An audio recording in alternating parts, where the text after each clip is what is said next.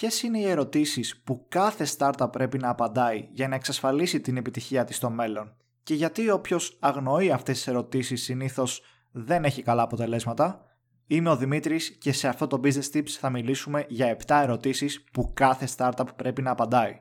Πριν όμως περάσουμε στις 7 ερωτήσεις, να πούμε ότι εμπνευστής αυτών των ερωτήσεων είναι ο Peter Thiel, που για όσους δεν τον ξέρουν, άξι, κάποια αξιοσημείωτα πραγματάκια έχει κάνει.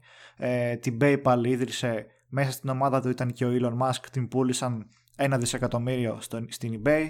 Ήταν ένας από τους πρώτους επενδυτές του Facebook. Μετά ίδρυσε την Palantir, όπου αυτή τη στιγμή έχει κεφαλαιοποίηση κοντά στα 40 δις. Εντάξει, κάτι ξέρει από ανάπτυξη, κάτι ξέρει από startups, οπότε νομίζω αξίζει να δώσουμε μια μικρή σημασία σε αυτές τις ερωτήσεις. Πάμε να ξεκινήσουμε λοιπόν. Η πρώτη ερώτηση που κάθε startup πρέπει να απαντάει είναι η ερώτηση της μηχανικής, έτσι όπως την αποκαλεί, και ουσιαστικά η ερώτηση αυτή είναι η εξής. Μπορώ εγώ στην επιχείρησή μου να δημιουργήσω ένα προϊόν το οποίο να βελτιώνει σε μεγάλο βαθμό αυτό που θέλω να κάνω ή απλά το βελτιώνω οριακά; Με λίγα λόγια, μπορείς να δημιουργήσεις μια επαναστατική τεχνολογία ή απλά θα κάνεις μια πολύ μικρή βελτίωση. Γιατί και αυτό έχει σημασία για να ξέρεις ε, που κινείσαι και για να ξέρεις το πόσο impact μπορεί να έχει αυτό που πας να κάνεις στην αγορά σου. Οπότε καταλαβαίνουμε ότι είναι κάτι πολύ σημαντικό. Και η δεύτερη ερώτηση είναι η ερώτηση του χρόνου. Είναι τώρα η κατάλληλη στιγμή για να ξεκινήσω αυτό που θέλω να κάνω. Και εδώ πέρα υπάρχει ε, ένα μεγάλο catch. Ε, πολλές φορές θα έχετε ακούσει μπορεί και σε εμάς σε άλλα επεισόδια, αλλά γενικότερα υπάρχει αυτή η κουλτούρα του ότι ξέρεις κάτι, μην περιμένεις την κατάλληλη στιγμή να έρθει, ξεκίνα αυτό που θες να κάνεις τώρα γιατί η κατάλληλη στιγμή δεν θα έρθει ποτέ. Και αυτό ε, πραγματικά το πιστεύω κι εγώ. Όμως είναι σημαντικό να ξεχωρίσουμε ότι άλλη κατάλληλη στιγμή για το να κάνουμε κάτι εμείς το οποίο μας κρατάει πίσω και άλλο το timing όταν μιλάμε για μια επιχειρηματική ιδέα η οποία θα βγει σε μια αγορά. Έχει γίνει μια μεγάλη έρευνα, η μεγαλύτερη έρευνα πάνω σε startups για τους λόγους της επιτυχίας τη startup και ο νούμερο ένα λόγος επιτυχίας μιας startup δεν ήταν ούτε η ιδέα, ούτε τα χρήματα, ούτε η ομάδα.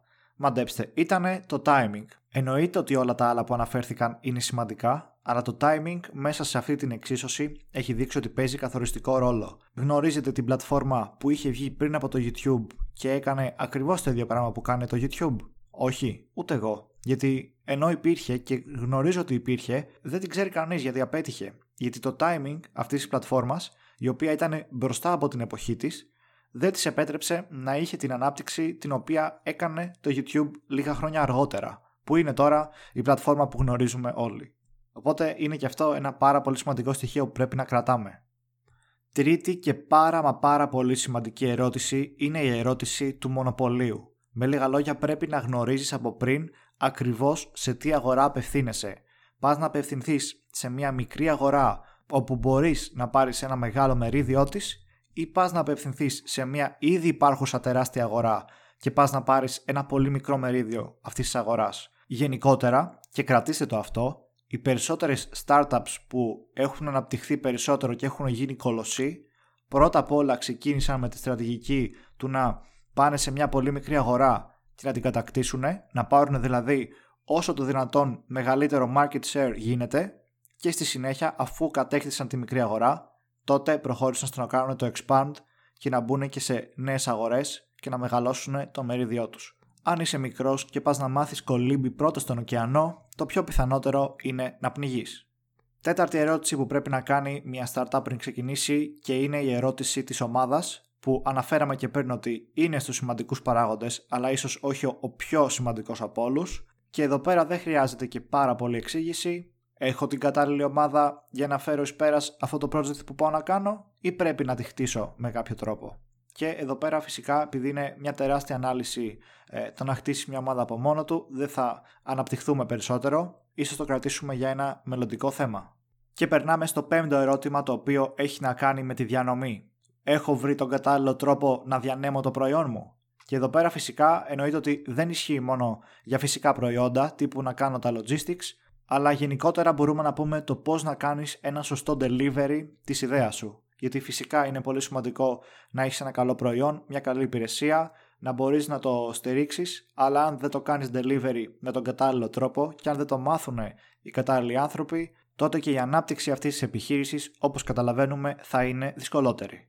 Έκτη ερώτηση και πρώτη τελευταία στη λίστα μας είναι μια ερώτηση την οποία πάρα πολλοί υποτιμούν και είναι η ερώτηση της ανθεκτικότητας. Πόσο δηλαδή μπορεί να αντέξει αυτό το επιχειρηματικό σου μοντέλο στο χρόνο. Γίνεται να υπάρχει αυτή η επιχείρηση με τον τρόπο που θα δημιουργηθεί ο κόσμος μετά από 10-20 χρόνια. Τώρα θα μου πεις, και πού να ξέρω εγώ πώς θα είναι ο κόσμος σε 20 χρόνια. Ναι, OK. Okay. Απλά θα πρέπει σίγουρα να μπορείς να κάνεις αυτό το projection στο μυαλό σου, να κάνεις την ανάλυση σου, να κάνεις την έρευνά σου και να ουσιαστικά να βρεις τα trends, να βρεις το πού κατευθυνόμαστε. Φυσικά δεν μπορείς να ξέρεις ακριβώς, αλλά πρέπει να είσαι έτοιμος για πάνω ενδεχόμενο και πρέπει να μπορείς να είσαι ανθεκτικός στο χρόνο το οποίο έχει να κάνει και με το πόσο εύκολα μπορείς να προσαρμοστείς.